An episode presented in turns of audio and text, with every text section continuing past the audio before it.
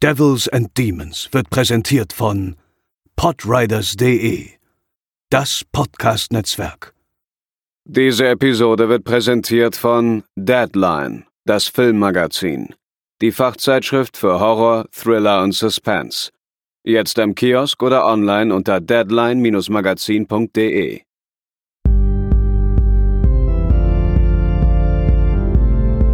They're coming to get you, Barbara.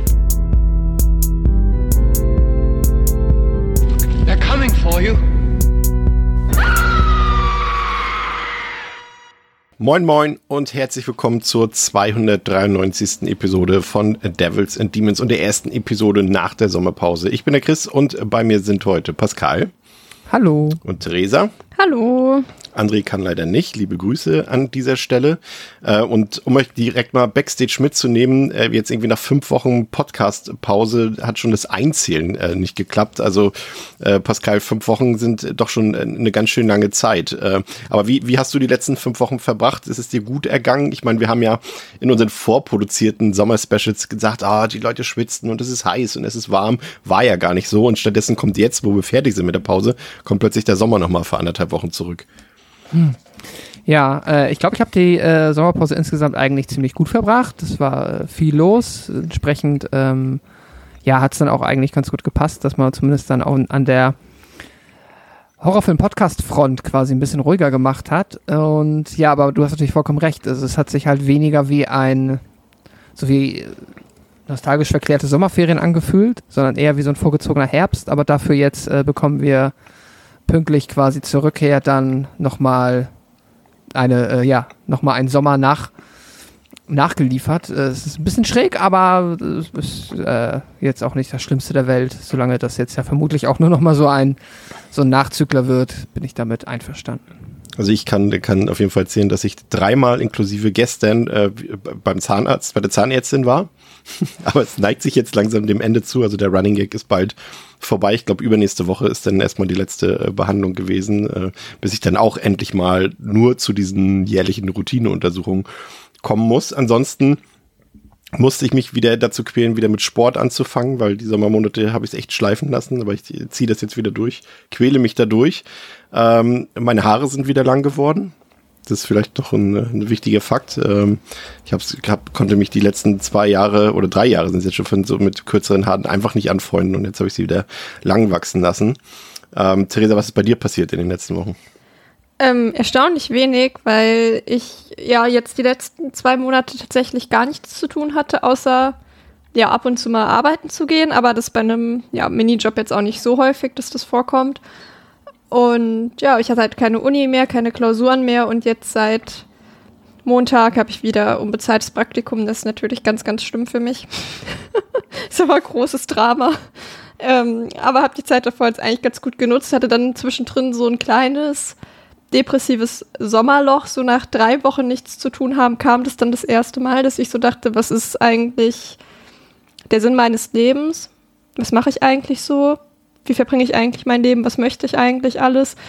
Ähm, dann ging es mir eine Woche nicht so gut und dann ging es mir aber auch wieder besser. Jetzt ärgere ich mich fast, ist die Zeit, wo ich nichts zu tun habe, schon wieder rum. Das war, ich weiß nicht, wann ich das das nächste Mal nochmal haben werde, dass ich irgendwie zwei Monate frei habe und so ab und zu mal halt arbeiten gehen muss. Und ja, arbeiten bei mir ist ja zum Teil auch einfach fürs Eisessen bezahlt werden. Deswegen habe ich habe jetzt ja auch keinen super harten Job. Deswegen, ähm, ja, habe ich eigentlich eine ganz gute Zeit gehabt nichts zu tun hatte ähm, auch der Mann, äh, der Samstag sich in eine Mittagskinovorstellung ins Hamburger Savoy gesetzt hat, ein paar, ein paar Plätze neben mir. Ähm, der hatte offensichtlich äh, nur Lust zu schlafen und ist wirklich direkt fünf Minuten, nachdem wir im Film waren, eingeschlafen und hat dann, also das Kino war mit gerade mal vielleicht so zehn, zwölf Leuten besetzt, also es war quasi hellhörig und er hat dann einfach durchgesägt. Einfach 90 Minuten lang laut geschnarcht. Alle Leute, die im Kinosaal saßen, haben die ganze Zeit gelacht. Man wusste dann irgendwann, also wir haben eine Komödie geguckt, wusste man dann schon gar nicht mehr, ob die Leute jetzt lachen aufgrund seines Schnarchens oder aufgrund der Gags. Und er hat dann auch wirklich so dieses, was man auch, wenn man im eigenen Bett schläft, irgendwie hat, dass man sich mal umdreht oder mal so, so streckt und sowas. Das hat er auch gemacht. Er hat einfach so seine Arme dann nach hinten gefedert, so dass sogar die Sitze äh, gewackelt haben und hat dann so, oh, gemacht und hat dann weiter geschnarcht, einfach so, aber wirklich laut. Und es, es, es hat ihn halt auch keiner aufgehalten, weil er halt alleine da war und ich hatte jetzt auch keine Lust, ihn irgendwie da anzusprechen mhm. oder zu wecken, weil irgendwie scheinbar haben alle Leute Gefallen daran gefunden an dieser Performance.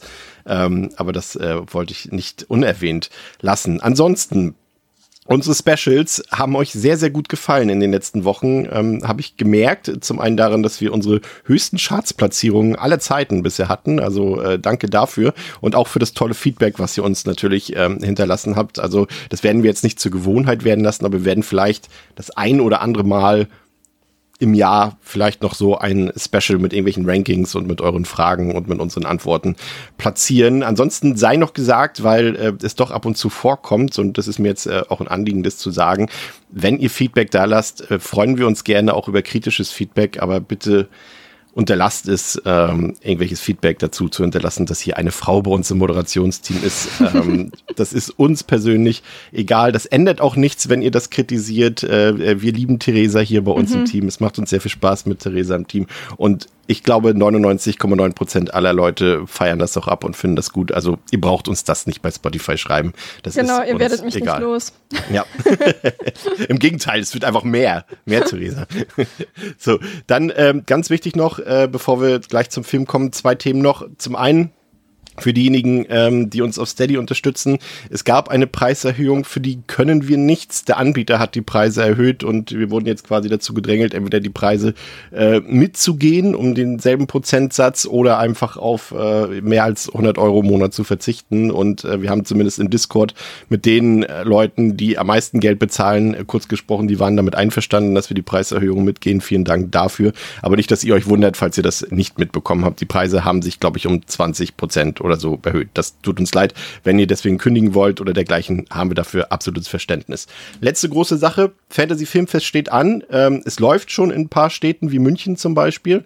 Ähm, es ist aber auch bald in Hamburg und in Berlin und so weiter auch noch der Fall ähm, in, in zwei Wochen. Und da gibt es noch ganz viele Karten für und die solltet ihr euch sichern, denn es laufen echt ein paar tolle Filme. Und in Hamburg habt ihr auch die ganz rare Gelegenheit die seltene Gelegenheit, ähm, uns äh, zu treffen. Und zwar nicht nur André und mich, wie ihr das gewohnt seid, sondern gleichzeitig auch noch Pascal und Theresa. Also uns alle vier. Ähm, wir sind ähm, ein bisschen noch äh, gesplittet da, zumindest am Wochenende vom 22. bis 24.9. Ähm, könnt ihr André, Theresa und mich die ganze Zeit irgendwie anlabern, wenn ihr wollt, äh, Fotos machen, äh, mit uns quatschen, fachsimpeln, wie auch immer, oder neben uns im Kino sitzen. Und am Samstag, den 23.9. ist auch äh, Pascal am Abend äh, da, also äh, nutzt die Gelegenheit, wenn ihr Lust habt. Ihr müsst nicht schüchtern sein, wir sind in der Regel mindestens genauso schüchtern wie ihr, also es ist überhaupt kein Problem. Sprecht uns an. Ähm, das könnt ihr gerne machen. Und wie gesagt, ansonsten müsst ihr uns auch nicht ansprechen, aber unterstützt gerne das Fantasy Filmfest. Macht doch jedes Jahr Spaß und wir wollen doch auch, dass das so bleibt. Wunderbar. Habe ich was vergessen, Pascal? Ich glaube nicht, ne? Nee, das klingt gut. Das klingt gut. Dann würde ich sagen, steigen wir in unseren ersten Film ähm, nach der Sommerpause ein. Und das ist ein Film, den sich viele von euch gewünscht haben, schon sehr lange. Und das ist auch ein Film, der, Pascal, wir haben äh, in einem unserer Specials ja darüber geredet, laut wissenschaftlicher Studie, zumindest im Jahre 2020, der gruseligste Film der am best bewertetsten Horrorfilme aller Zeiten ist. Irgendwie sowas in dieser Art war's. Mm. Und äh, das war Sinister aus dem Jahre 2012. Und ähm, da haben wir uns doch jetzt mal gedacht, prüfen wir doch mal, ob der Film wirklich so gruselig ist. Habt ihr beide schon Vorerfahrungen mit dem Film gehabt? Theresa vielleicht zuerst. Nee, also ich habe den tatsächlich noch nie geguckt. Ich habe den zweiten Teil gesehen vor langer Zeit, weil ich weiß, dass der, glaube ich, Ewigkeiten bei Netflix war, so wahrscheinlich um 2016 rum. Aber immer nur der zweite Teil, nicht der erste. Deswegen habe ich den irgendwann mal gesehen, habe da aber auch eigentlich gar keine Erinnerungen mehr dran und habe halt von Sinister, ja, ich kannte halt eben so diesen Ruf, dass der da halt auf dieser Liste mal aufgetaucht ist. Ja, ansonsten eigentlich keine Berührungspunkte mit gehabt bisher. Wie sieht es bei dir aus, Pascal? Auch nicht gesehen, weil es glaube ich, wenn mich nicht, wenn mir nicht noch irgendetwas anderes quasi nicht in den Sinn kommt, meine wahrscheinlich die größte Blumhouse-Lücke, die jetzt bei mir noch offen war, ähm, in der Hinsicht schon mal alleine und da aus dem Grund heraus äh, froh gewesen, die zu schließen. Aber ja, meine Erstsichtung. Wunderbar. Dann erzähl uns doch mal eine, was zum Inhalt, was auf der, der Blu-ray-Verpackung äh, draufsteht, bevor wir gleich in die Tiefe gehen werden. Der letzte große Erfolg von Krimi-Autor Alison Oswald liegt schon Jahre zurück. Als er mit seiner Familie aus finanziellen Gründen umziehen muss, erwähnt er nichts von der dunklen Geschichte des neuen Hauses. Vor Jahren kam dort eine Familie auf brutale Weise um. Auf der nächtlichen Suche nach Inspiration für seinen neuen Kriminalroman findet Allison auf dem Dachboden eine Kiste mit alten Filmrollen, die neben Familienaufnahmen des Vorbesitzers auch äußerst verstörende Sequenzen anderer Familien enthalten. Während Allison versucht, das Geheimnis um die Aufnahmen zu lüften, scheint eine dunkle Macht von seinen Kindern Besitz zu ergreifen. Wird er schnell genug sein, um sie zu retten? Ja, vielen Dank dafür. Ähm, zu den Fakten des Films. Ähm, Pascal hat es eben schon gesagt, das ist eine Blumhouse-Produktion äh, und äh, wurde dementsprechend von Universal Pictures äh, veröffentlicht. Ähm, ist ein amerikanisch-kanadisch-britischer Film, hat auf Letterboxd eine Durchschnittswertung von 3,3 von 5, auf der IMDb eine 6,8 von 10 kam generell bei den KritikerInnen mittelmäßig bis verhalten an, bei den Fans allerdings ähm, ziemlich gut. Der Film wurde in den USA am 12. Oktober 2012 veröffentlicht. In Deutschland kam er am 22.11., also einen knappen Monat später, 2012, in die Kinos. Der Film hat drei Millionen US-Dollar gekostet und so wie wir es vom Blumhaus kennen, hat er natürlich ein Vielfaches eingespielt. In dem Fall waren es satte 82 Millionen US-Dollar, was bei der Konkurrenz damals äh, zum US-Kinostart. Taken 2 lief zum Beispiel Hotel Transylvanien, Argo und Paranormal Activity 4 äh, doch eine ziemlich, äh, ja, ich würde sagen, gutes Box-Office-Ergebnis ist. Wenn ihr den Film sehen wollt, könnt ihr den natürlich auf Blu-ray kaufen, ihr könnt ihn auf DVD kaufen, ist ungeschnitten, eine FSK 16 Fassung. Ähm, der Film ist aber auch aktuell und ich glaube sogar relativ frisch bei Prime Video im Abo erhältlich oder ins Abo gekommen. Also ihr könnt den, wenn ihr da eh ein Abo habt, den da auch gratis gucken. Der Film läuft 110 Minuten als Content-Warnung oder Content-Note ähm, der Hinweis, dass in dem Film tote Kinder zu sehen sind und auch tote Tiere zu sehen sind. Und weil sich das einige gewünscht haben, ähm, äh, präsentieren wir euch jetzt auch immer den Body-Count äh, des Films. Also es gibt insgesamt äh, 20, äh, wie sagt man, 20 Tote, 20 Leichen in dem Film. Ähm, davon sind es aber 17 an der Zahl in den Videoclips oder in den Super 8 ähm, Filmen, über die wir ja gleich noch sprechen werden.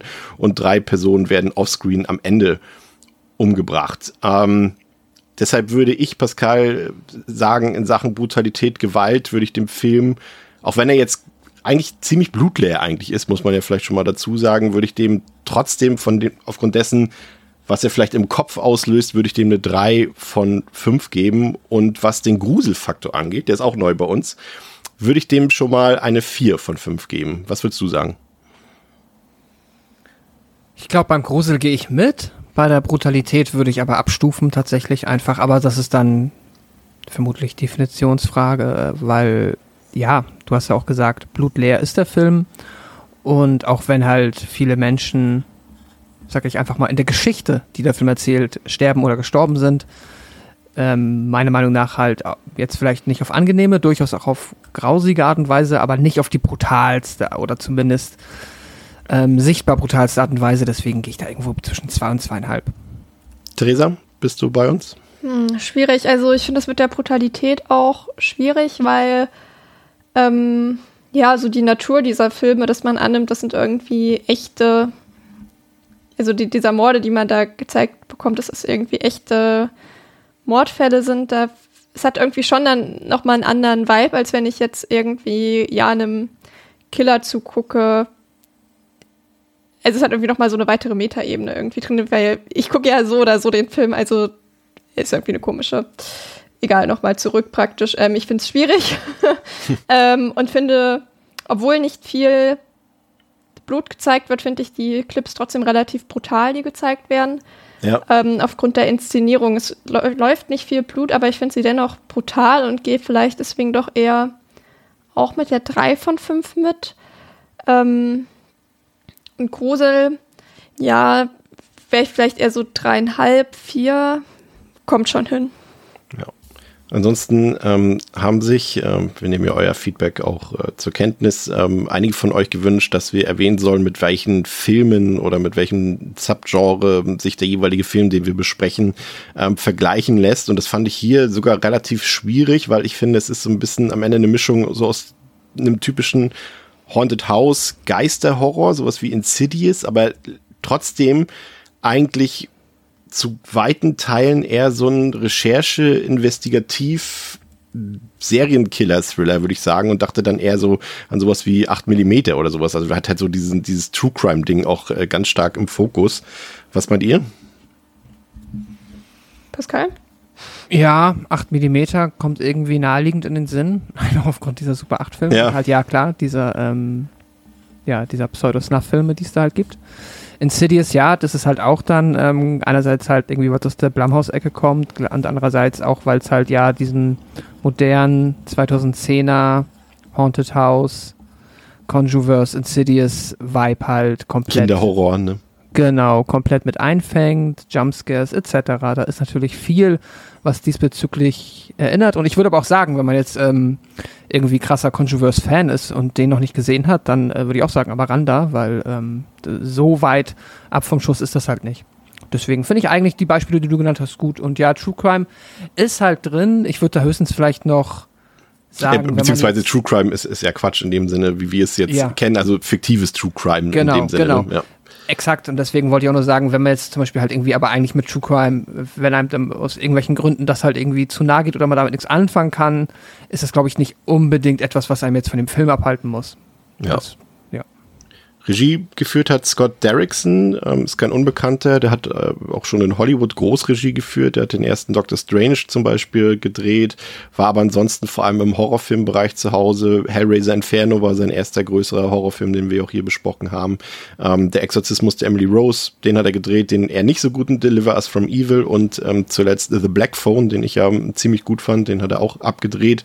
Ähm, ähnlicher Beteiligung tatsächlich vor und hinter der Kamera hier. Ähm, vielleicht noch eine Besonderheit, ähm, der Autor, also der Drehbuchautor des Films, ähm, C. Robert Cargill, ähm, das ist der Stammautor quasi von Scott Derrickson, also der hat auch am Drehbuch zu Doctor Strange und äh, Black Phone mitgeschrieben. Ähm, der hat das Drehbuch geschrieben, nachdem er ähm, das The Ring Remake gesehen hat und danach fiese Albträume bekam und sich davon dann hat inspirieren lassen. Und ich fand es ganz cool, weil er auch quasi die Perspektive gewechselt hat, denn er war jahrelang äh, Filmkritiker ähm, auf der ja durchaus bekannten Seite Ain't It Cool News und äh, hat dann quasi die Seite des Schreibtischs mehr oder weniger gewechselt und äh, hat dann selber sich am Filme machen beziehungsweise zumindest am Drehbuchschreiben versucht.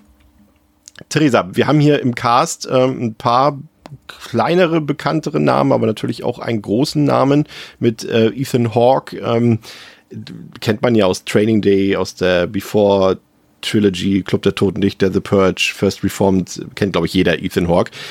Ich stelle mir immer die Frage ähm, bei Horrorfilmen, ob das immer was Besonderes ist, wenn da mal so ein Superstar mitspielt irgendwie, also wo man wirklich von vornherein gleich weiß, okay, das ist ein Schauspieler, den kennt irgendwie jeder oder jede. Das haben wir jetzt ja auch nicht in jedem zweiten Horrorfilm, dass das der Fall ist. Macht das irgendwas mit dir? Ist dir das egal? Oder reißt sich das vielleicht sogar so ein bisschen raus, wenn es jetzt so ein allzu prominentes Gesicht ist, deine Hauptrolle?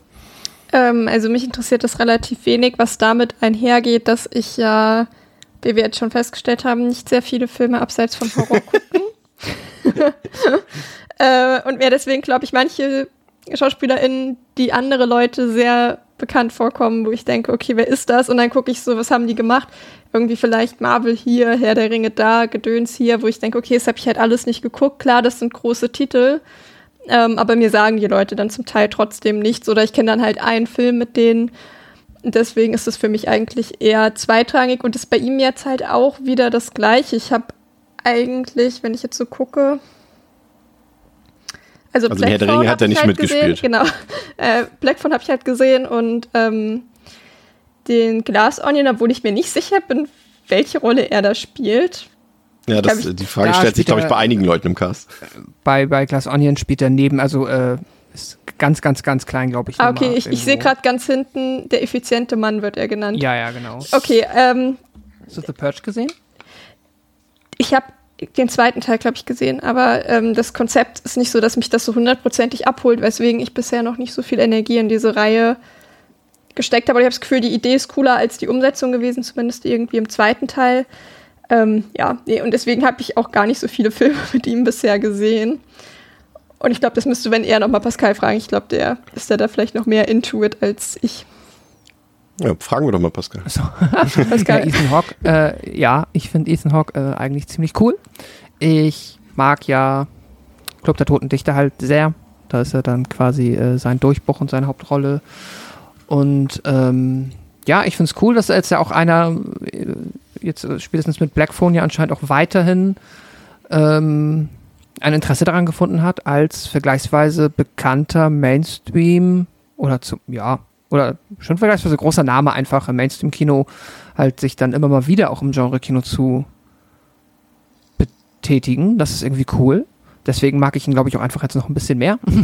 Und ähm, ja, freue mich immer eigentlich, wenn ich ihn sehe, weil er auch aber sonst, wenn man sich Interviews anguckt oder ähm, er sonst irgendwo in Shows auftaucht, zumindest von allem, was ich gesehen habe, immer wie ein sehr charismatischer, sympathischer und auch auf dem Teppich gebliebener Mensch wirkt. Finde ich gut. Ja, gehe ich auch mit. Ich finde, äh, werden wir noch äh, ein bisschen drüber sprechen, nachher tatsächlich seine Leistung hier in Sinister so ein bisschen ambivalent da bin ich mir nicht ganz, ganz sicher, ob ich seine Performance so gut finde oder nicht. Ähm, aber dazu später mehr. Aber generell finde ich es eigentlich auch immer ganz cool. Ich habe irgendwie vor ein paar Wochen auch irgendwie nochmal Training Day geguckt und da spielt er ja zum Beispiel auch absolut überragend. Das ist schon echt ein toller Schauspieler. Ansonsten haben wir noch Vincent D'Onofrio. Ähm, den kennt man ja vielleicht, das ist ja ein irgendwie einer der bekanntesten Nebendarsteller überhaupt in Men in Black mitgespielt, Jurassic World, Full Metal Jacket war damals seine Durchbruchsrolle. James Ranson spielt hier mit, der hat auch in The Black Phone mitgespielt, kennt man auch vielleicht aus äh, It 2, da hat er den erwachsenen Eddie gespielt und wir werden ihn bald auch nochmal leider im Prom Night Remake sehen. In übernächste Woche, glaube ich, ist es. Ähm, aber da ähm, wollen wir jetzt noch nicht drüber reden. Theresa, steigen wir noch mal ein bisschen in die Story ein. Ja. Der True Crime Autor Alison Oswald zieht mit seiner Frau Tracy, seinem zwölfjährigen Sohn Trevor und seiner siebenjährigen Tochter Ashley in ein Haus in Chatford, Pennsylvania. Besonders willkommen ist Oswald nicht in dem Ort. Ohne das Wissen seiner Frau und seiner Kinder ist Allison mit ihnen in das Haus gezogen, in dem die Familie Stevenson durch Erhängen getötet wurde. Er beabsichtigt, ein Buch über den Fall zu schreiben, um den Ruhm wiederzuerlangen, den er verloren hatte, nachdem er auf seinen Bestseller Kentucky Blood zwei weniger erfolgreiche Romane veröffentlichte. Er hofft, das Schicksal der zehnjährigen Stephanie Stevenson zu erfahren, die nach den Morden verschwunden ist. Allison findet nach einem Aufeinandertreffen mit einem Skorpion auf dem Dachboden eine Kiste, die einen Projektor und Super 8 Filmrollen enthält, die als Heimvideos gekennzeichnet sind. Die Filme zeigen Aufnahmen von verschiedenen Familien, die auf unterschiedliche Weise ermordet werden. Die Filme sind jeweils mit einem zwar indirekt passenden, aber harmlosen Titel benannt, wie zum Beispiel Pool Party 66. Jede Tötung wird von einem unerkenntlichen Kameramann durchgeführt. Allison bemerkt das Auftauchen eines mysteriösen Symbols und ein seltsames und einen seltsamen, unheimlichen Mann in den Film. Er vergleicht das Filmmaterial mit Newsberichten eines Mordfalles aus St. Louis, Missouri, aus dem Jahr 1998. Die Mitglieder der Familie Miller wurden getötet und der 13-jährige Christopher Miller verschwand. Eines Nachts hört Allison merkwürdige Geräusche vom Dachboden und untersucht diese. Im Deckel der Filmrolle findet er zunächst eine Königsschlange, aber auch Kinderzeichnungen, die die Morde darstellen, sowie eine unheimliche Figur namens Mr. Boogie. Allison konsultiert einen örtlichen Polizisten und findet heraus, dass die gefilmten Morde zu verschiedenen Zeiten und in verschiedenen Städten im ganzen Land verteilt stattfanden und bis ins Jahr 1966 zurückreichen. Nach jedem Mord verschwand ein Kind aus der, aus der jeweiligen Familie. Und bevor die Stevensons nach Chatford zogen, lebten sie im ehemaligen Haus der Millers. Der Abgeordnete verweist Allison an den Okkultismus-Spezialisten Professor Jonas. Okay, das war der, der Deputy, nicht der Abgeordnete. Das war ein Fehler bei mir in der Übersetzung. Äh, ja, der, der Deputy verweist Allison an den Okkultismus-Spezialisten Professor Jonas, der das Symbol in den Film entschlüsseln soll. Jonas bringt das Symbol mit dem alten Jonas bringt das Symbol mit dem alten und obskuren babylonischen Gott Bugul in Verbindung, der ganze Familien tötet und eines ihrer Kinder entführt, um dessen Seele langsam zu verzehren. Jonas vermutet, dass die Morde Teil eines kult kultischen Initiationsritus sind und nicht das Werk eines einzelnen Mörders. Ja, vielen Dank, ähm, Theresa. Das womit der Film Pascal beginnt ja schon damit. Äh, vielleicht äh, wagen wir auch damit so ein bisschen den Einstieg mit diesen unheilvollen Super 8 oder 8 Millimeter Bildern zu Beginn mit den aufgehängten Leuten am Baum, die uns ja generell, also die Bilder, diese Super 8 Bilder generell häufiger im Film begegnen werden. Die wurden auch auf echten 8 mm Film gedreht. Ähm, ich muss sagen, das ist schon hat seine, also verfehlt seine Wirkung bei mir überhaupt nicht. Also zum einen natürlich die, die Anfangsclips, aber auch das, was später immer gezeigt wird bei diesen äh, Mordsequenzen. Also da habe ich echt Gänsehaut bekommen. Also ich muss sagen, da hat bei mir schon der Grusel eingesetzt. Hm. Bei mir auch. Ich war von den Bildern, die wir von ja, diesen Super 8 Filmen zu sehen bekommen, auch sehr begeistert, weil die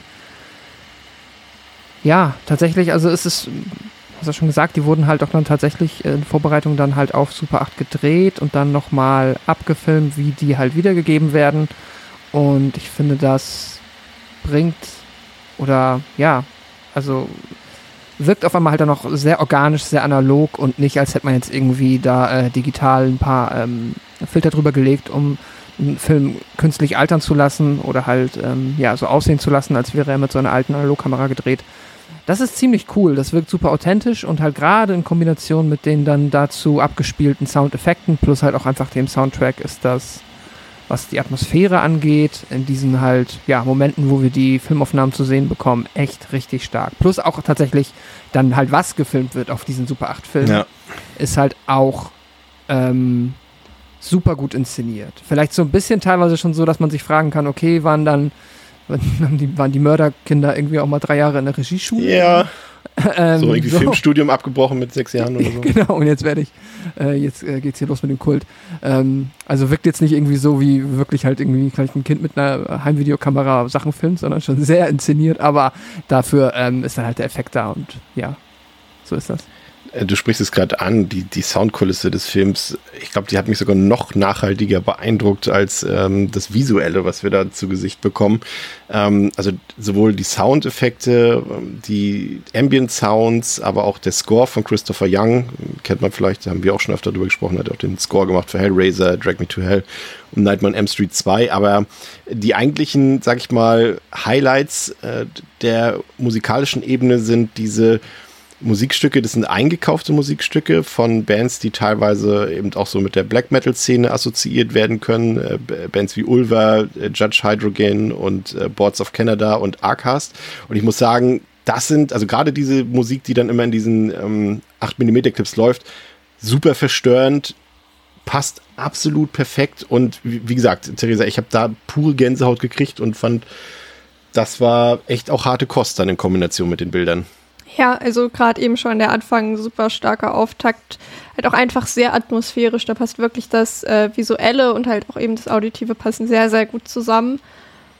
Und ja, das setzt einfach schon so einen richtig unguten Ton, wo man schon so richtig bemerkt, so, ja, hier wird es heute nicht lustig. Ähm, und das hat mir sehr gut gefallen. Und halt eben auch, dass man halt irgendwie nicht so es fühlt sich, irgendwie sieht man, es ist der klassische Anfangskill, aber er fühlt sich irgendwie nicht so spaßig an wie sonst, nee. weil sonst ist ja immer so geil Auftaktkill, mal schauen, was passiert und jetzt ist so, oh, da wird eine Familie erhangen. Uh, das ist nicht gut. Also ja, sehr, sehr, sehr, sehr atmosphärisch alles. Habt ihr auch so eine richtige Anspannung dabei verspürt? Also ich will den Film jetzt nicht, nicht, nicht gruseliger hochjatzen, als er vielleicht ist, aber ich will trotzdem meine Empfindung dabei ein bisschen schildern. Also ich habe den Film halt vorher schon zweimal gesehen, aber jetzt beim dritten Mal habe ich das zum ersten Mal so richtig krass empfunden, dass ich wirklich eine Anspannung bekommen habe. Also wie gesagt, viel über die, wie Theresa eben schon sagt, über die auditive Ebene. Aber ich muss sagen, ich habe, also das hat mich äh, abgeholt, zum einen natürlich, aber auch echt mitgenommen so ein bisschen, Pascal. Mhm. Kann ich verstehen, weil das ist auch ähm, meiner Meinung nach halt, ja, dieses Stilmittel, dass du halt dann den Film im Film hast, der dem dann halt auch nochmal in den Momenten, gerade zu Beginn, wenn wir auch noch nicht viel drumherum mitbekommen haben und man halt direkt mit so einer Szene eröffnet, dem ja auch viel Glaubwürdigkeit verleiht und es einem relativ einfach macht, das halt dann auch mal vielleicht kurz zu vergessen, dass das halt natürlich auch nur SchauspielerInnen sind, die diese Szene spielen. Deswegen kann man das schon. Und ich hatte auch definitiv, ähm, ja, hat das äh, so noch diesen gewissen Extra-Grusel in mir geweckt, der dann halt, obwohl mir dann natürlich schon bewusst ist, dass das alles gespielt ist, trotzdem so diesen leichten ja, dieses vielleicht andere unangene unangenehme Gefühl auslöst, was man dann eher bekommt, wenn man vielleicht aus Versehen ähm, etwas Schlimmes sieht, was real ist. Äh, was da halt nochmal so einen besonderen Grusel macht. Ja, das hat funktioniert bei mir. Übrigens, apropos echte SchauspielerInnen, ähm, als die Szene geprobt wurde mit dem Erhängen am Baum, ähm, hat der Stunt-Koordinator tatsächlich äh, die echten DarstellerInnen dort an den Baum gehängt. Und äh, die wurden dabei teilweise echt ziemlich doll gewürgt was nicht äh, mhm. beabsichtigt war. Und der Stunt-Koordinator wurde dann auch sofort entlassen aufgrund seiner Fahrlässigkeit, äh, allein weil er eben keine Stuntleute da genutzt hat, mhm. wie es dann in den fertigen Aufnahmen nachher der Fall war sondern äh, ja, keine Sicherheitsvorkehrung, was auch immer. Das fand ich schon ein bisschen gruselig, ähm, dass das so gehandhabt wurde. Was hier interessant ist, deswegen ähm, hatte ich es vorhin schon mal erwähnt, äh, Theresa, das Thema True Crime. Äh, unsere Hauptfigur ist ja True Crime Autor und ich finde es zum einen spannend, äh, ich meine, wir sprechen hier vom Jahr 2012, das ist genau danach begann quasi die Hochphase des äh, True Crimes in den Medien, sei es in Podcast-Form, in irgendwelchen Reportagen, YouTube, was auch immer. Und äh, da war der Film ein bisschen seine Zeit voraus oder dem Hype voraus. Ähm, fandst du, dass der Film auch hinsichtlich seiner Figur da auch ein bisschen kritisch mit ihm ins, wie sagt man, ins Gericht geht. Gericht geht. Also ne, gibt ja genug Möglichkeiten, so eine Sachen wie eben True Crime Autorin, True Crime Podcaster, ähm, aber auch TV-Sendungen. Ne? Ich meine, gut, sowas wie Aktenzeichen XY gibt es jetzt schon seit den 60ern, aber halt eben die Ausschlachtung von Opfern, von Tätern, von Verbrechen. Ähm, fandst du, der Film gibt da einen Ton ab zu? Eine Meinung zu ab?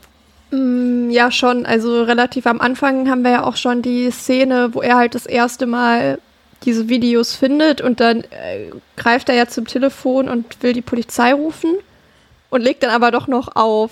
Also, und da war ich wirklich so, du Trottel, du willst es jetzt nicht ernsthaft für dich behalten. Ich glaube, da kommt es schon auch mal auf den eigenen moralischen Kompass an, den man halt irgendwie hat, aber ich dachte mir auch so, ja, da muss man ja Bescheid sagen, wenn ich jetzt irgendwie eine Kiste ähm, voll Snuff-Videos bei mir auf dem Dachboden finde, das behalte ich ja nicht für mich. So, wer weiß, also wofür das gut ist, ob man damit irgendwie Menschen helfen kann, weitere Verbrechen verhindern, whatever.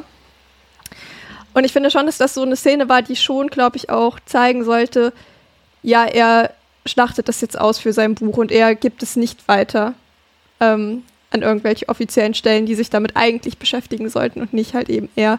So habe ich zumindest die Szene wahrgenommen. Ich weiß nicht, wie das, wie die bei euch angekommen ist.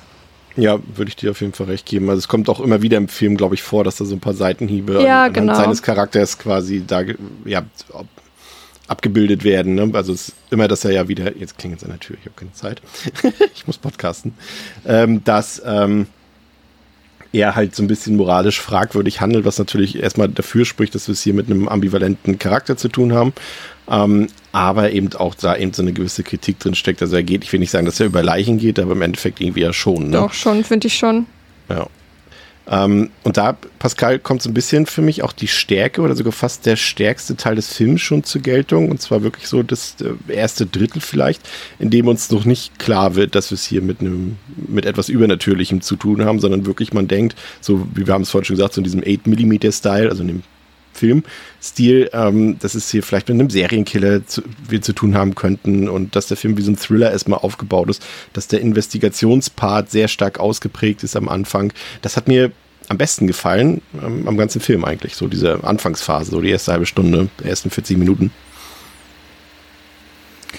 Das finde ich, glaube ich auch. Ich habe gerade überlegt, aber ähm, diese Mischung aus halt dem Grusel, den wir halt präsentiert bekommen, genau wie du es gesagt hast, halt aber mit den jetzt äh, nur vermeintlich übernatürlichen oder halt wir wissen es einfach noch nicht, dass es übernatürlich ist.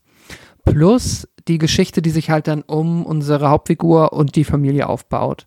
Die finde ich nämlich auch für diese Art von Film, wenn ich jetzt halt auch gerade wieder so in Richtung Conjurers denke, ähm, auch vergleichsweise interessant tatsächlich. Die hat mich jetzt hier zumindest beim ersten Mal gucken, wo sie auch für mich frisch ist, schon auch ähm, ja irgendwie bei der Stange gehalten und für ein gewisses Spannungspotenzial gesorgt, weil ich mir halt auch dachte, genau das, wo ihr zum Beispiel eben drüber gesprochen habt. Es ist so einerseits äh, das Innere von ähm, Oswald ist halt auch, auf der einen Seite spannend, weil genau diese Konflikte herrschen und dann aber auch noch halt ein paar andere Faktoren drumherum mitspielen. So, er ruft die Polizei an, aber die Polizei mag ihn ja auch nicht. Das heißt, äh, ist die Polizei in dem Moment überhaupt sein bester Freund, aber gleichzeitig äh, weiß ja auch seine Familie gar nicht, in welchem Haus sie eigentlich wohnen. Und da sind so viele verschiedene, ähm, oder zu sagen wir zumindest einige verschiedene Faktoren, die da irgendwie mit reinspielen, wie sich die Figur verhält. Und das fand ich unerwartet tiefschichtig. Und ja, auch solange wir halt auch noch komplett im geerdeten und vermeintlich nicht übernatürlichen Bereich uns bewegen, funktioniert für mich auch über die Laufzeit des Films. Ich denke nochmal drüber nach, aber nein, doch der Grusel am besten. Auf, auf der anderen Seite, Theresa, haben wir dann aber auch irgendwie so diese üblichen Tropes, die wir irgendwie aus zig Horrorfilmen kennen. Ne? Eine Familie zieht in ein Haus, in dem irgendwas Schlimmes passiert ist, in dem irgendwie, in dem es irgendwie spukt. Wir haben eine sehr standardisierte, konventionelle Familienkonstellation hier irgendwie. Ich habe auch teilweise so Shining-Vibes verspürt. Also man hat irgendwie, ne, Ethan Hawke äh, als Autor, ne, und die ziehen in ein neues Haus und er äh, geht drivet so langsam into the madness, sag ich mal, im Laufe des Films.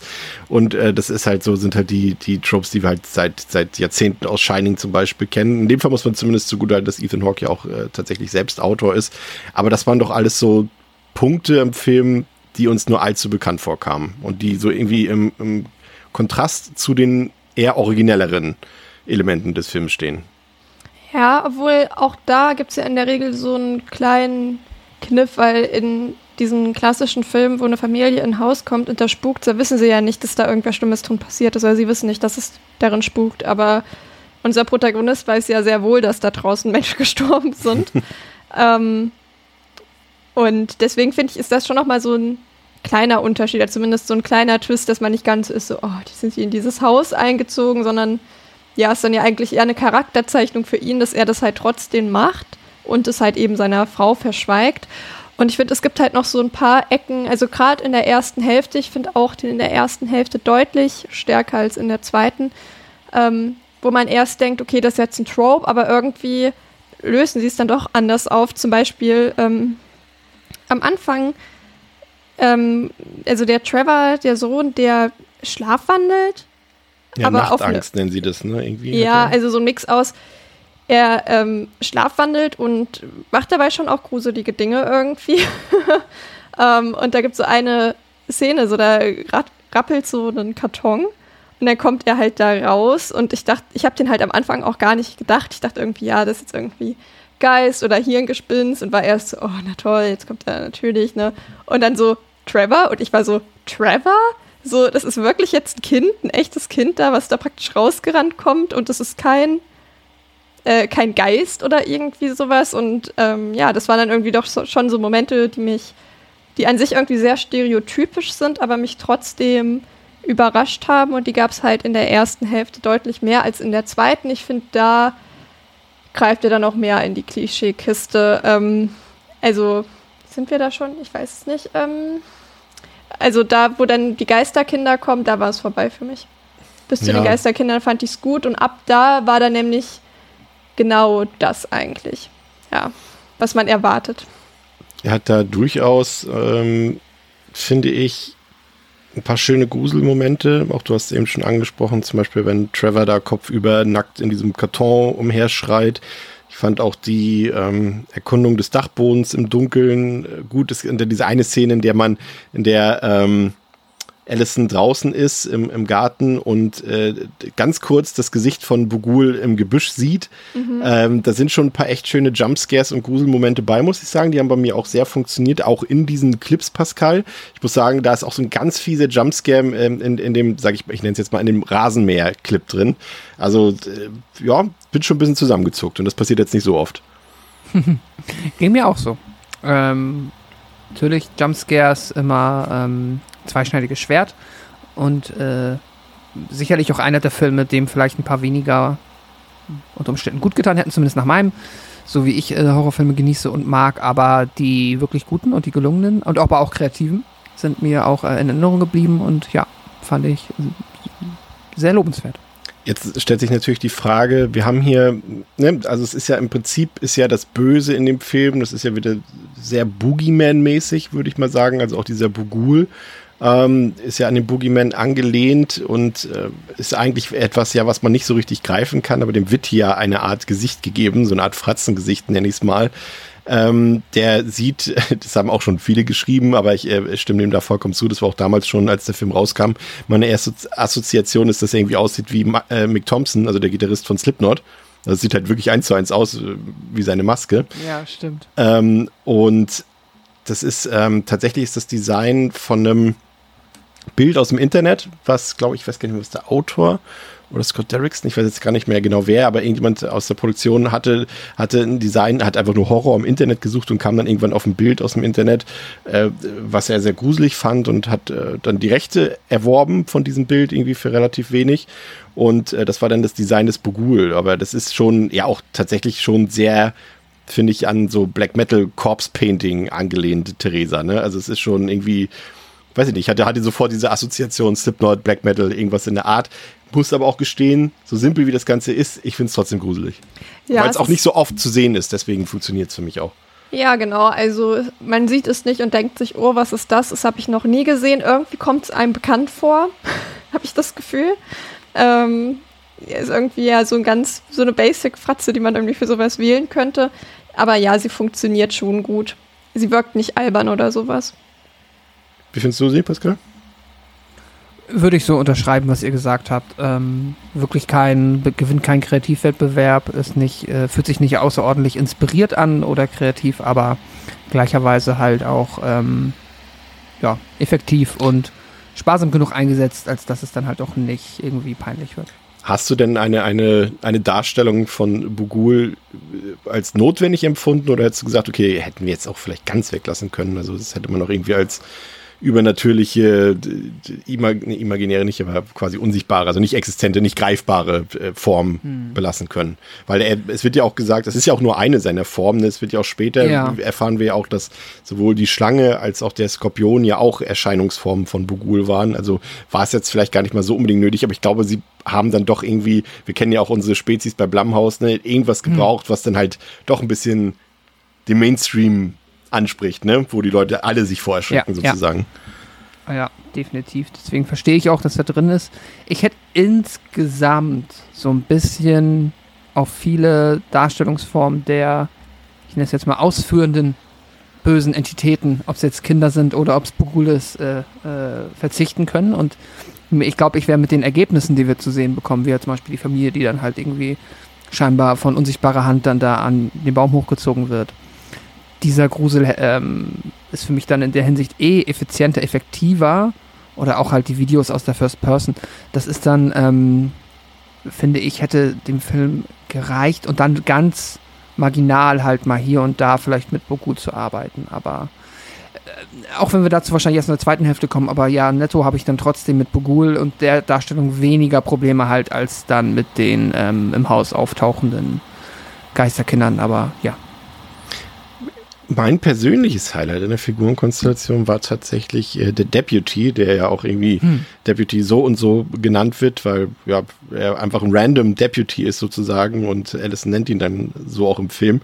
Übrigens, äh, schon mal für euch als, als Hinweis, ich habe ja auch den zweiten Teil geguckt nochmal, äh, da spielt er die Hauptrolle tatsächlich und da heißt halt immer noch Deputy so und so und das ist halt schon witzig irgendwie, aber das ist für mich tatsächlich irgendwie die ja, die eigentliche Sympathiefigur irgendwie. Ich weiß nicht genau. Ging euch das auch so? Also ich fand zumindest, dass er dabei ist und so ein bisschen den sich abgrenzt von Allison, ähm, hat dem Film gut getan, fand ich, Theresa. Ich fand es also lustig, dass du das sagst, weil ich finde, das war das Gegenteil war der Fall für mich.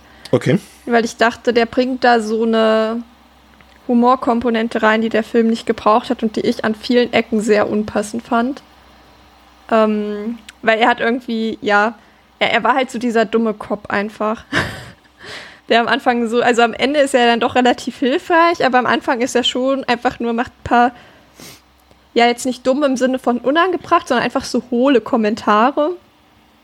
Man sich, ich weiß gar nicht, was war das am Anfang, wo er gesagt, wo dann, ähm, wo er dann gesagt hat, so ja hier, äh, ich habe oben Schritte gehört und so, ah ja, es könnte ja ein Eichhörnchen sein, ja, aber so. die haben keine Beine und ich dachte so, unpassend irgendwie. Und ich glaube, da, ich finde, es hätte dem Film besser getan, wenn da halt wirklich dann eine Person gewesen wäre, die irgendwie ernstzunehmend ist, weil am Ende dachte ich mir halt auch so, ja, ich, jetzt ist er zwar irgendwie eine Hilfe, aber ich kann ihn irgendwie trotzdem nicht ernst nehmen und ich würde mir den jetzt auch nicht als Protagonisten für einen zweiten Teil wünschen, weil der einfach mir ein bisschen zu goofy war.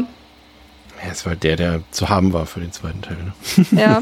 es ist witzig, ne? Irgendwie immer so oder relativ oft dann halt diese kleine bis mittlere Nebenrolle, gerne irgendwelche PolizistInnen, die dann halt für ein äh, DTV-Sequel irgendwie nochmal das, das, das Schockierende ist, und du sagst DTV-Sequel, ich dachte auch bis gestern, dass der zweite Teil ein DTV-Sequel war, war aber der hat, war einfach ein 10 Millionen Dollar Film, der auch 50 Millionen Dollar eingespielt hat.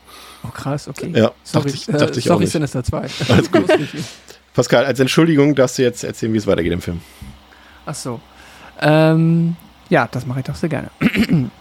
Als Allison eines Nachts Schritte und Geräusche im ganzen Haus untersucht, stellt sich heraus, dass geisterhafte, für Allison unsichtbare Kinder die Ursache sind, von denen eines in Ashleys Schlafzimmer auftaucht.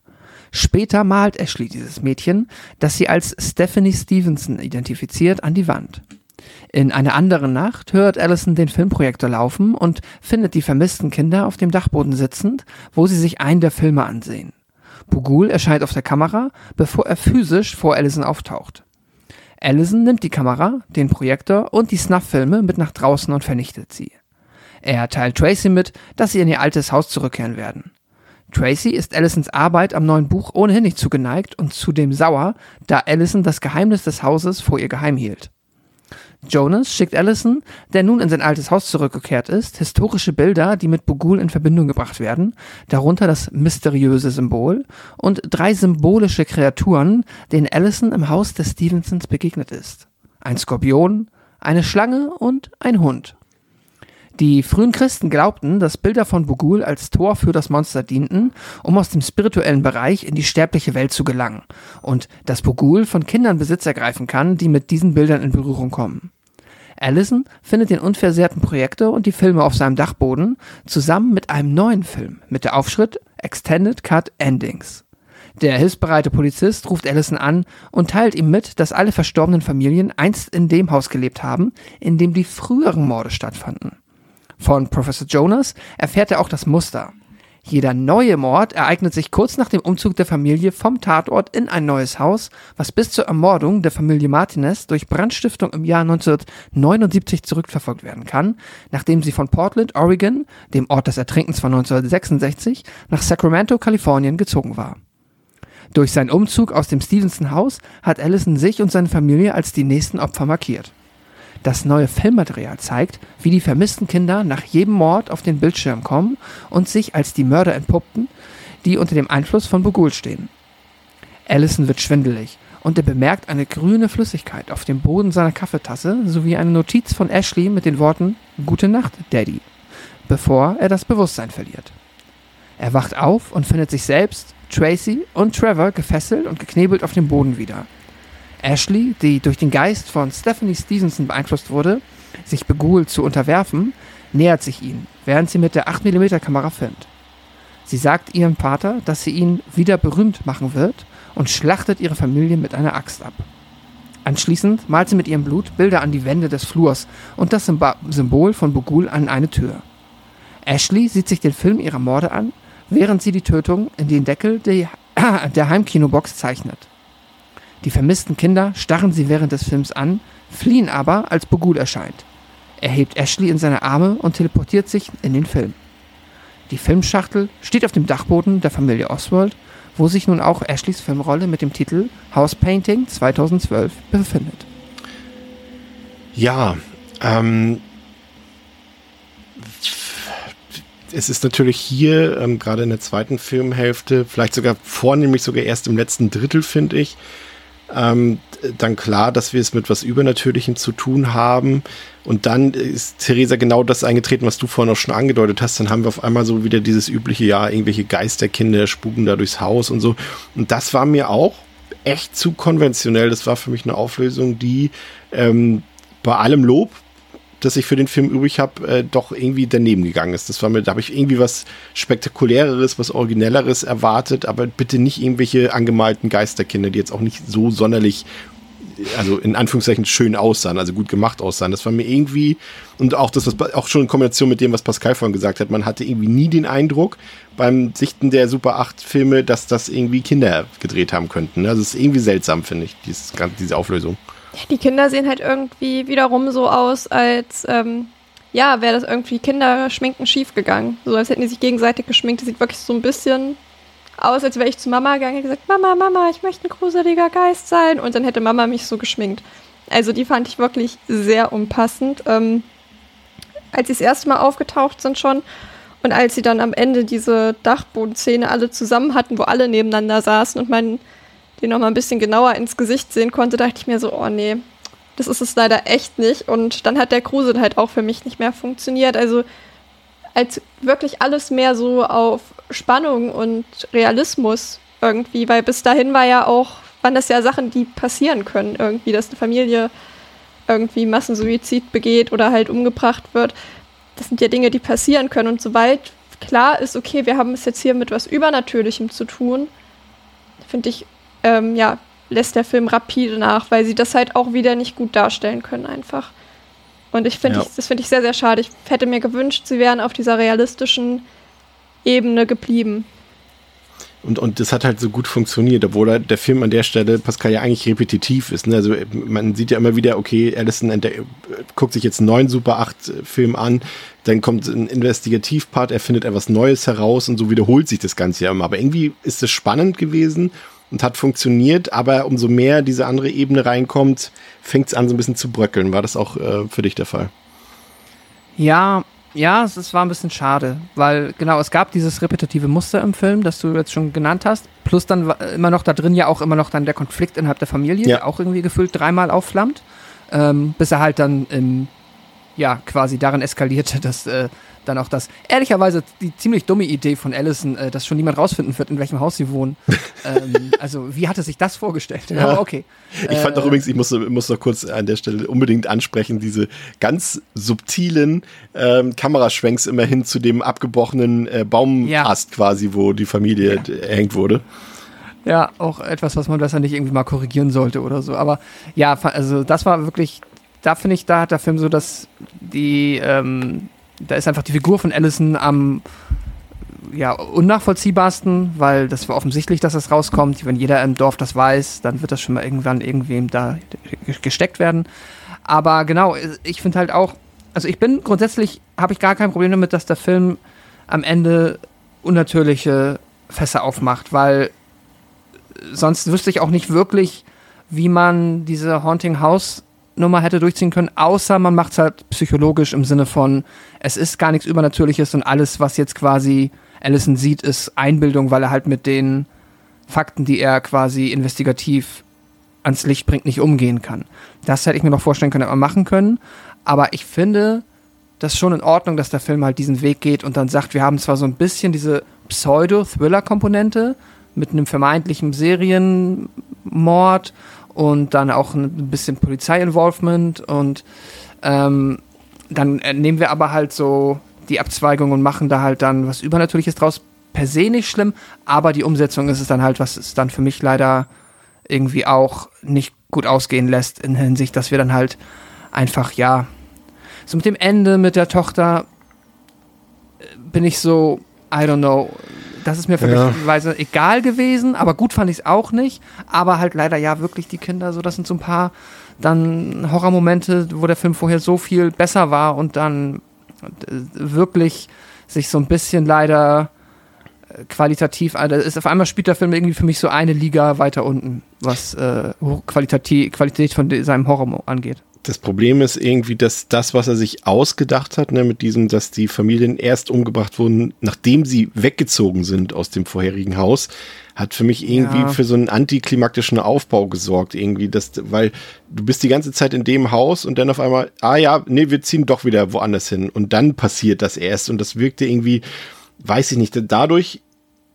wirkte das ganze Ende, ich weiß, manche haben gesagt, oh, ich fand das war ein tolles Ende, super überraschend. Ich muss sagen, ich fand es super predictable, weil spätestens ab dem Moment war klar, dass das jetzt natürlich auch dieser Familie ähm, zustoßen wird. vielleicht mit der Offenheit, dass man, dass vielleicht irgendjemand überlebt, da, so in dem Sinne, Theresa, ne? Aber mhm. ansonsten war doch irgendwie mit dem Auszug aus dem Haus klar, dass jetzt irgendwie das auch so zu Ende geführt wird mit dem Schicksal, dass auch die anderen Familien erlitten haben. Ne? Also, oder also es hätte mich schon sehr gewundert, wenn alle ja. überleben. Aber es war irgendwie klar, ne, dass das passiert. Äh, ja, also wie gesagt, ich ähm, bin da bei diesem Kultkram zwischendrin nicht mehr so hundertprozentig mitgekommen, aber ich sag mal allgemein von der Stimmung des Films hätte es mich halt gewundert, wenn irgendjemand oder wenn alle das überlebt hätten und wenn es damit erledigt wäre, aus dem Haus auszuziehen, weil das ist ja auch immer in solchen Filmen so, das ähm, war jetzt ja auch, wir haben jetzt ja bei der letzten, vorletzten Watch Party in Insidious nochmal geguckt. Und da ist es ja auch so, dann ziehen die aus, aber der Dämon kommt halt mit und irgendwie, glaube ich, wenn man dann dieses äh, verfluchte Haus-Trope, wenn man den ausspielt und dann ziehen die Leute aus, so dann ist es ja in der Regel trotzdem nicht gelöst. Also wäre ja auch mal was Neues, aber so ist es ja in der Regel nicht. Es hätte mich sehr gewundert. Ich finde die Idee ja prinzipiell auch gar nicht verkehrt. Ne? Also soll, ich will jetzt auch gar nicht den Film zu sehr bashen, weil ich ihn, wie gesagt, eigentlich ziemlich gut finde. Ähm, fand auch die Idee eigentlich gut, dass es da quasi so einen Dämon gibt, der die Kinder, der die Kinder so manipuliert, dass sie eben ihre Familien umbringen, was prinzipiell gut ist. Wenn dann nicht halt so man hätte es ja auch machen können, ohne diese anderen Geisterkinder zu zeigen. Also greift halt dann doch irgendwie sehr stark in die Klischeekiste und das hätte man irgendwie ein bisschen mehr umgehen können, weil so an sich so dieser Mythos, ne, dieser kinderverschlingende Dämon, Kinderfresser nennen sie ihn, glaube ich. Also dieser Mythos dahinter, der ist ja durchaus gruselig und den, also wie gesagt, das habe ich dem Film abgekauft, das habe ich mitgenommen, ähm, aber ja, die Kinder haben es dann irgendwie nicht so war nicht so das Wahre. Aber ich, ja, und da ist auch so ein bisschen dann verflogen für mich, so ein bisschen diese Unruhe, die ich hatte, diese Anspannung, die ich so zwei Drittel des Films hatte, die sind dann auch irgendwie so ein bisschen zum Ende hin irgendwie verloren gegangen. Ähm, wie fandet ihr das denn jetzt persönlich? Ähm, nachdem der Film durch war, hat es euch irgendwie gestört, dass der Film nahezu unblutig ist, Pascal? Oder hat das gepasst für dich? War das, war auch nicht notwendig, dass jetzt hier irgendwie noch groß gesplattert wird vor der Kamera? Nee, das fand ich total in Ordnung. Also, das ist ein Film, der für mich dann irgendwie seine Stärken ausspielen sollte und es auch meiner Meinung nach tut im Bereich Atmosphäre und ähm, alles, was dazu beiträgt. Und klar, dazu kann noch mal hier und da ein paar Gewaltspitzen irgendwie dazugehören, aber ich glaube nicht, dass der jetzt gewonnen hätte, wenn er noch grausamer oder zumindest die grausamen Morde irgendwie einfach noch expliziter dargestellt hätte. Ich finde, das hat da komplett gepasst, das irgendwie über, ja, wie gesagt, Atmosphäre und ähm, andere Stilmittel zu lösen, die halt Horror und Unbehagen in einem auslösen. Da finde ich, hat der Film, ja, hätte, glaube ich, der Film sich keinen Gefallen mitgetan. Ich musste ja. auch ein bisschen lachen, dass ähm, sie extra die, also das Fluchen rausgelassen haben, dass sie extra keine Sexszene eingebaut haben hm. und dass sie äh, quasi den Film blutleer gelassen haben, um eine PG-13 zu kriegen. Der Film aber trotzdem R-Rating bekommen hat am Ende. Weiß man warum? Einfach? Wahrscheinlich, äh, weil. Habe ich jetzt nicht nachgeguckt, aber vielleicht wegen toten Kindern. Hm. Wahrscheinlich, ja. aber ich finde, da bemerkt man auch so, das fehlt halt auch nicht. Also ich jetzt, habe jetzt nicht gedacht, mhm. boah, jetzt irgendwie so eine Sexszene, das wird den Film jetzt nochmal total aufwerten. Also ja. Also es gibt doch. Filme, die werden dadurch aufgewertet, aber ja, in dem Fall gebe ich dir recht. also war jetzt nicht, dass ich irgendwie dachte, ach ja, das, das wäre jetzt doch noch mal, das wäre jetzt noch mal was. Also habe ich nicht gedacht. Und ich fand auch das überhaupt nicht schlimm, dass der Film so blutleer ist, weil das, was wir sehen, ja trotzdem, finde ich, sehr gewaltvoll ist. Und ich finde, das ist halt einfach eine Frage häufig der Inszenierung und nicht eine Frage von wie viel Blut fließt. Und dann finde ich manchmal wirklich so, ja, Dinge, die einfach angedeutet werden oder ähm, auch so beim Erhängen, so da gibt es ja keinen Gore. Ja. Und es ist halt trotzdem irgendwie grausam und wenn dann halt irgendwie das Audio, Audiovisuelle stimmt, dann ist es auch trotzdem einfach total brutal. Und da hat man bei einem Terrifier 2 gesehen, weil die Mordsequenz drei Minuten geht, heißt es nicht, dass sie jetzt irgendwie mehr Impact hinterlässt, zwingend.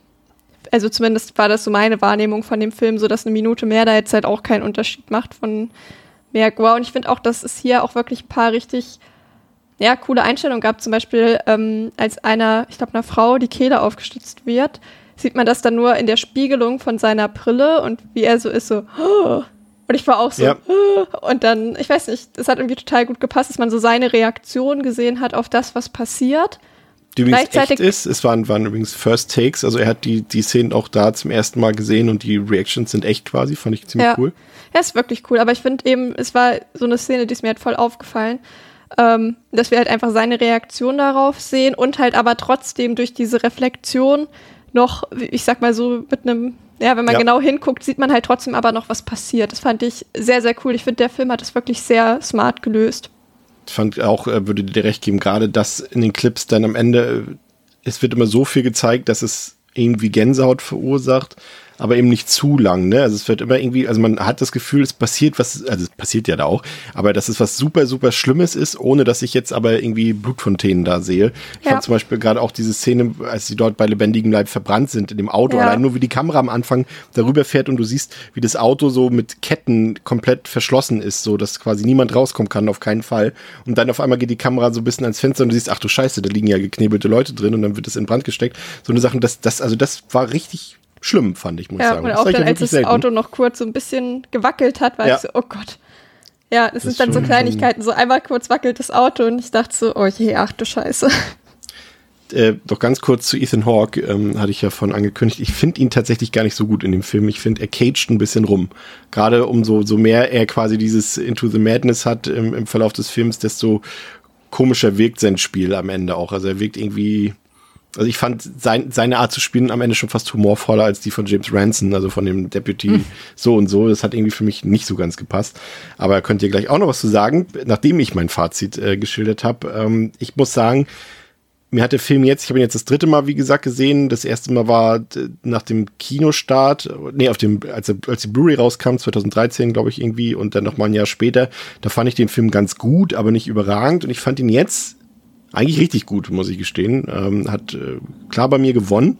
Ähm, vor allem die ersten zwei Drittel des Films haben mich total überzeugt, so mit diesem True Crime Einschlag, mit diesem verstörenden Super 8 Film, mit einem Haufen wirklich gruseliger Momente, ähm, auch wie sich die Story so langsam entwickelt hat, auch wenn das, wie gesagt, haben wir ja gesagt, repetitiv ist, aber mir hat das gefallen in diesem Falle. Ähm, und dann eben dieses überragende, und das kann man gar nicht oft genug loben, dieses wirklich geniale Sound- und Musikdesign, das der Film hat, das erinnerte mich, also ein anderer Film, modernerer Horrorfilm, ähm, bei dem mir das noch aufgefallen ist, war It Follows damals. Der hat also auch mit dieser Musikebene nochmal für extra Anspannung und Spannung gesorgt, für diese richtig, ja, äh, gruselige Atmosphäre.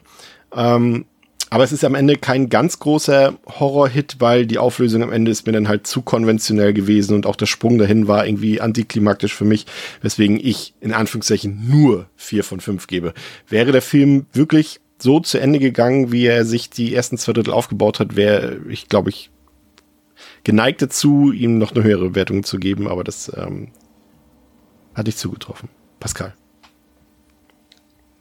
Ja, ähm, noch einmal zu Ethan Hawke. Ich hatte manchmal das Gefühl, er, ist so, er, arbeitet arg an der Grenze. So, äh, für mich hat es funktioniert. Es gibt halt dann, glaube ich, den ja, entweder stärksten oder vielleicht schon ein bisschen am leicht drüber Moment, wenn er dann halt äh, ja einfach verargumentieren muss, warum er halt äh, vor seiner Frau verargumentieren muss, warum er halt in der, dieses Haus ausgewählt hat, was ja und halt dann wirklich auch ähm, äh, im Bereich der ähm, ja es geht ihm nicht mehr sehr gut ist und da äh, er ist schon, ich finde, er spielt da an der Grenze, aber für mich hat es funktioniert. Ich fand es dann am Ende tatsächlich eigentlich sogar ganz gut, ganz cool, weil ich finde, er hat äh, in den richtigen Momenten so die charismatische Ader ausgepackt und dann das aber ganz gut hinbekommen, später halt so nach und nach ähm, ja, die Fassung zu verlieren. Aber kann auch verstehen, wenn einem das schon so ein bisschen zu, ja, ein bisschen zu overacted wirkt.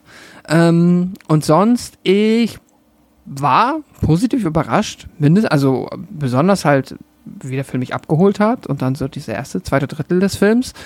Hätte ich jetzt, aber das dann halt auch so ein bisschen, äh, wie ich den Film jetzt immer in der Vergangenheit, ohne ihn gesehen zu haben, verortet habe, halt irgendwo so in der Blumhouse, Low-Budget äh, Ecke, die jetzt ja nicht unbedingt per se schlecht ist, aber die vielleicht dann doch nur, I don't know, halt, äh, ja, der nächste Geisterhaus, äh, Haunting House Film ist und ich fand, der Film hat definitiv Qualitäten, die das zumindest meine Erwartungshaltung da ähm, um einiges übertroffen haben und bin äh, da komplett bei. Ich finde, der hat da, was die Visuals angeht, insbesondere halt dieser Super 8 Filme finde ich fantastisch.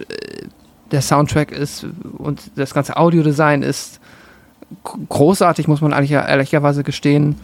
Ähm, das fand ich alles super und wirklich traurig war ich dann halt leider nur damit, wie es dann halt am, am Ende ausgeht, weil einerseits halt ja wirklich, ist es das, was ihr eben auch gesagt habt, der Twist ist, du weißt natürlich sofort, okay, wir gehen nach Hause, der Film hat noch 20 Minuten, offensichtlich war es das nicht. Ähm, und wie der Twist dann kommt, dass es halt leider wirklich dann nur quasi per Telefon einem erzählt wird, ist halt so, okay, das ist lame. So, das ist halt, da ist halt quasi offscreen ähm, Detektivarbeit passiert, die uns jetzt hier quasi einfach nur als Ergebnis präsentiert wird und dadurch wissen wir jetzt halt, okay, jetzt stirbt die Familie und dann passiert's, was wieder okayisch ist, aber der Weg dahin, das war dann enttäuschend, plus die Geisterkinder Kinder fand ich uncool. Deshalb bin ich dann am Ende summa summarum bei dreieinhalb von fünf Sternen, aber trotz der Kritikpunkte insgesamt positiv überrascht. Theresa. Ja, ich stimme dazu. Ich bin ja auch, wissen wir ja alle, nicht so groß, der, größter Fan von so Geisterhaus-Geschichten. Ähm, aber war dann doch positiv überrascht, eben vor allem in der ersten Hälfte und dachte mir so, Mensch, das ist echt richtig stark. Also ja, eben das gerade so das Audiovisuelle und einfach so diese ganze Atmosphäre und diese bedrohliche Stimmung. Ähm, das hat schon sehr gut funktioniert für mich. Ich fand ihn als Charakter halt generell schwer, weil er halt einfach echt ein fürchterliches Arschloch ist. Ähm, aber es hat irgendwie hat er trotzdem diese Rolle, finde ich, ganz gut gespielt. Ähm, aber es war jetzt halt keine Person, mit der ich irgendwie Mitleid hatte, dass die halt am Ende stirbt. Und als es dann halt eben so in die Richtung ging, dass jetzt halt die Geisterkinder wirklich auch, ja, manifest sind, sag ich mal, war ich so, ach nee, jetzt bin ich irgendwie raus dann wurde es mir doch irgendwie zu tropig und zu generisch und da hat er mich dann wirklich ein bisschen verloren. Aber bis dahin hat er mir sehr gut gefallen und auch deutlich besser, als ich es tatsächlich erwartet habe. Ich habe gedacht, ja, das ist irgendwie so ein Film, der noch deutlich stereotypischer ist und deswegen bin ich auch bei dreieinhalb Sternen, weil ich den doch deutlich besser fand als gedacht. Ähm, aber ich glaube, jetzt ist es auch besser, wenn ich einfach so in Erinnerung behalte, weil ich glaube, das wird so ein Film sein, da werde ich jetzt ab und zu denken, ach ja, Sinister, das könnt ihr noch mal gucken, der war doch eigentlich gut. Dann so die letzte Hälfte denke ich wahrscheinlich so, ach ja, jetzt weiß ich wieder, warum eigentlich nicht mehr. ja. ja. 2015, achso, ja. Nur ganz bitte. kurz, was ich noch mir aufgeschrieben habe, der ist ja die ganze Zeit so, ja, ich möchte keine äh, Texte für Grundschulbücher schreiben, damit ich meine Familie irgendwie ernähren kann oder beziehungsweise er halt nach dem alten Standard leben, wo ich mir dachte, als sie dann am Ende in diese ja, Villa ziehen, dachte ich mir so, die kannst du aber mit Texten für Grundschulbücher auch nicht bezahlen. Nee. So irgendwie die ganze Zeit, wo ich mir dachte, also das ist natürlich was, was dir vielleicht ein geregeltes Einkommen bringt, aber ja nicht, dass du in Saus und Braus lebst, nur weil du irgendwie ein paar Schulbuchtexte schreibst. Also das kann mir keiner erzählen. Also falls es doch so ist, sagt mir bitte Bescheid. Ich glaube, ähm, das waren die, die Nachzügler von, von dem äh, Lehman Brothers Ding damals, wo die, die Leute sich alle billig äh, Kredite für Häuser geholt haben, die sie dann später nicht zurückzahlen konnten. Ja, okay. Das ist bestimmt so ein Haus gewesen. 2015 gab es tatsächlich noch einen zweiten Teil, Sinister 2. Ich äh, hatte ja eben schon gesagt, ich dachte, bis vor ein paar Stunden immer, dass es ein Direct-to-Video-Film war, einfach nur, weil ich den auch in der Videothek damals gesehen habe und nie gemerkt habe, dass der irgendwo im Kino lief. Aber er war im Kino. Der hat sogar 10 Millionen Dollar gekostet, also das Dreifache im Vergleich zum Original, hat 50 Millionen Dollar damit eingespielt. Ich lese mal ganz kurz noch vor, worum es geht von der Verpackung. In einem abgeschiedenen Haus versteckt sich Courtney mit den Zwillingen Dylan und Zack vor ihrem gewalttätigen Ehemann Clint, der seiner Familie dicht auf den Fersen ist. Von der wahren Bedrohung ahnt Courtney jedoch nichts. Auf dem alten Haus liegt der mysteriöse Fluch des Bogul, dem Ex-Polizist so und so bereits seit Jahren auf der Spur ist. Doch für seinen Plan, das Haus niederzubrennen und ihn so zu vernichten, ist es zu spät. Der kleine Dylan ist bereits in den Fängen des Boguls und wird gezwungen, dessen schreckliche Home-Videos anzuschauen, die nicht nur bei den Protagonisten für Albträume sorgen werden.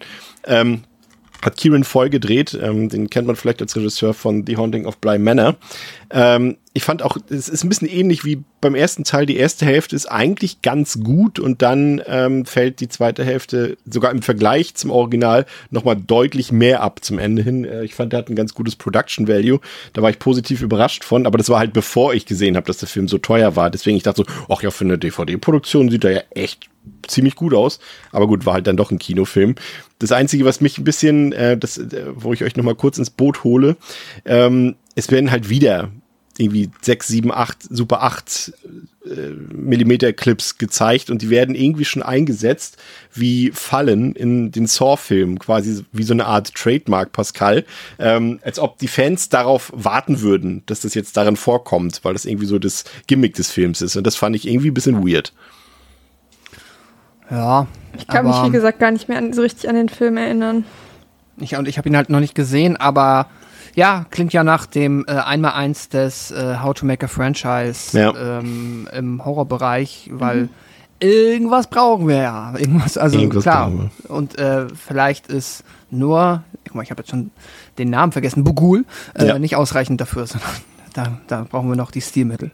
Das stimmt. Ja, ich habe hab ihm noch gnädige zweieinhalb von fünf gegeben. Der war schon so als Snack ganz gut äh, guckbar und hat jetzt auch nicht wehgetan. Wehtun wird uns allerdings höchstwahrscheinlich äh, die nächste Episode, in der wir dann äh, zurückkehren zur Prom Night und äh, uns dort ähm, zunächst mit Teil drei und vier beschäftigen, bevor wir übernächste Woche dann auch noch über dieses äh, seltsame Remake sprechen werden. Also, wir quälen uns für euch, alles nach ganz altbewährter Manier. Ähm, ihr geht aufs Fantasy Filmfest, lasst uns ein paar schöne Kommentare da, kommt bei uns auf den Discord und habt eine schöne Woche. Bis zur nächsten Woche mit Devils and Demons. Heute mit Theresa, mit Pascal und mit Chris. Macht's gut. Tschüss. Tschüss.